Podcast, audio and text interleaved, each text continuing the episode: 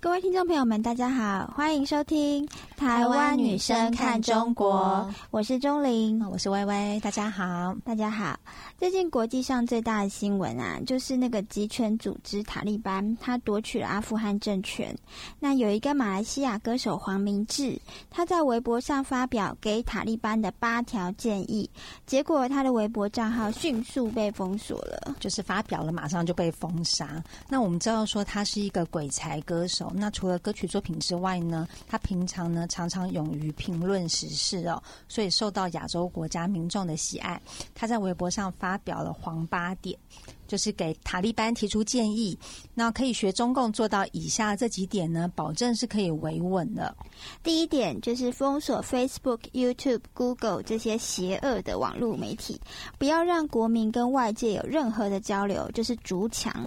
第二点呢，就是成立自己的官方媒体网站，制作自己的通讯软体跟社交 Apps，长期播放官方新闻，告诉人民那些批评他们不好的外国媒体都是。邪恶的境外势力都是假新闻，不要看。对啊，不要看哦！听起来好熟悉哦，好像已经有人在用了，对不对？是有人用的，非常的得心应手。那第三点呢，都打造塔利班领袖的巨型雕像，放在总统府的门口。那又在街上到处贴标语，在学校给学生洗脑教育，告诉人民塔利班领袖有多伟大。那第四点呢？鼓吹国民翻墙到外网出征别人哦。只要有人批评他们的政府哪里不好，去留言说别人是陆阿分子、反阿青蛙 （NNSL）。你知道什么是 NNSL 吗？这太明显了吧？好啦，我们这里不说脏话，所以就把它马赛克过去。大家自己去 Google。对对对。然后第五点呢，就是国庆日的时候花大钱请一堆外国人来他们庆典上演唱《我的阿国》，没有塔利班就没有新阿富汗等等爱国歌曲。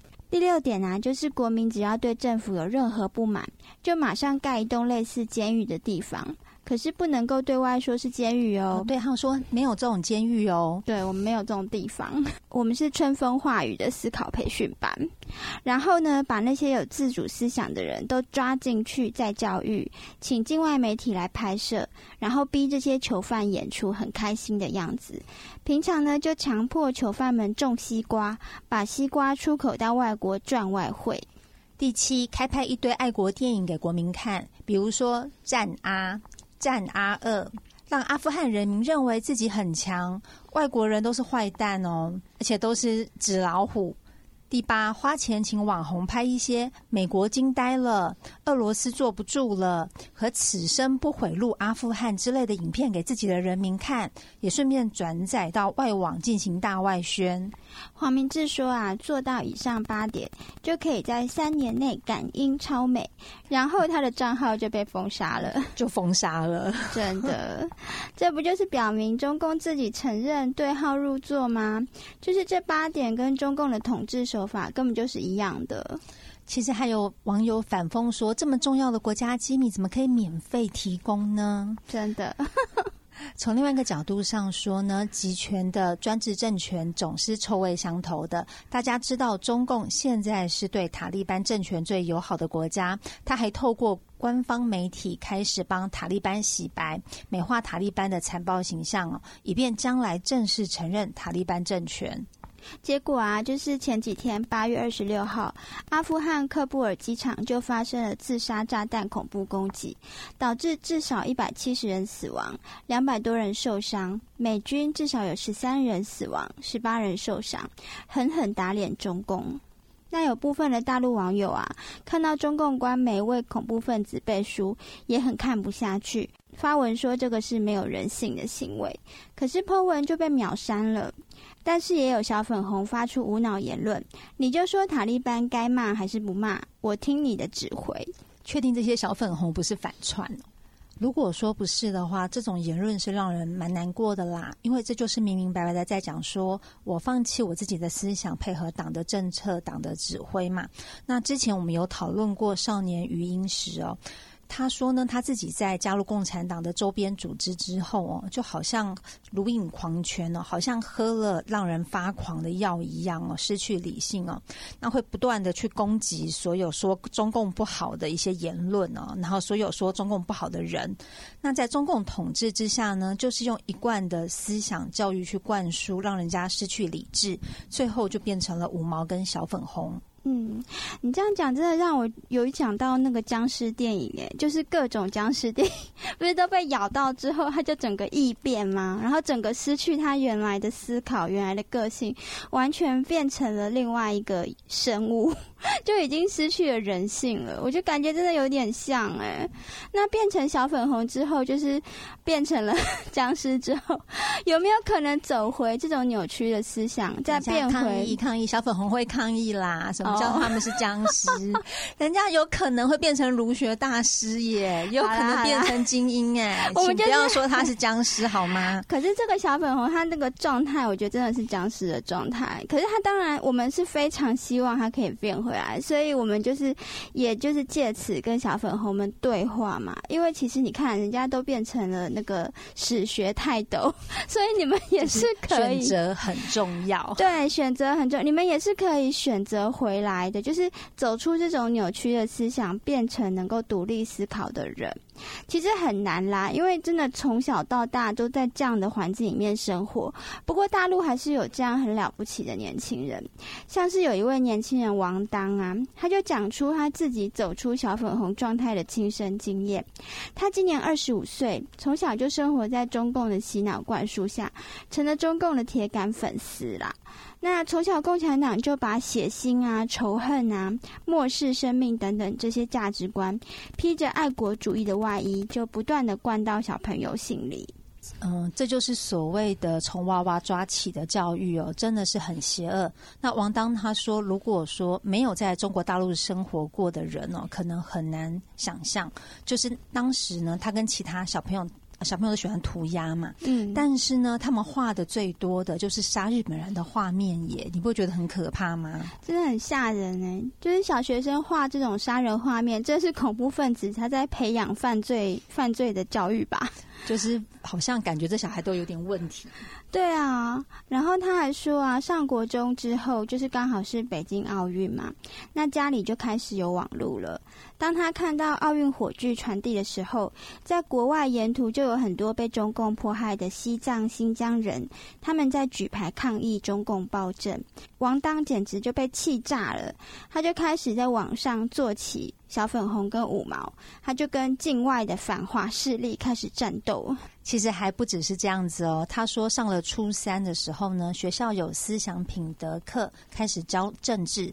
那历史课呢，也讲起了虚假的阶级斗争历史哦。初三生大家都知道，最重要的就是要升学。那为了要考分数呢，他。嗯，对这些东西他简直是照单全收啊！而且他说他成绩很好哦，政治的满分是八十分，他都考七十几分。嗯，那为了拿到好分数，其实大多数学生真的不容易去分辨是非啦，不容易再去思考这些课本合不合理，先背了再说，背多分。对啊，其实我们小时候也是这样，就更多的就是填鸭式死背嘛，就完全接受师长讲什么就是完全相信，所以其实思维方式啊、价值判断都受到很严重的扭曲。那面对中共制造的各种社会乱象，也总是能够为他想出一些合理的解释。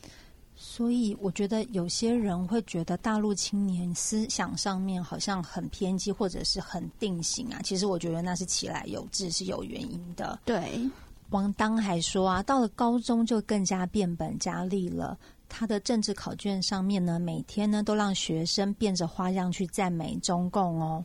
不管他做了什么，就要想办法去诡辩他的合理性。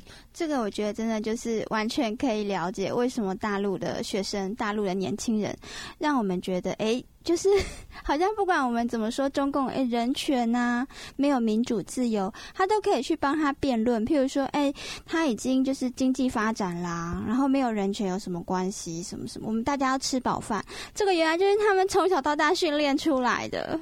所以他们都是练过的，他们是被锤炼的练家子。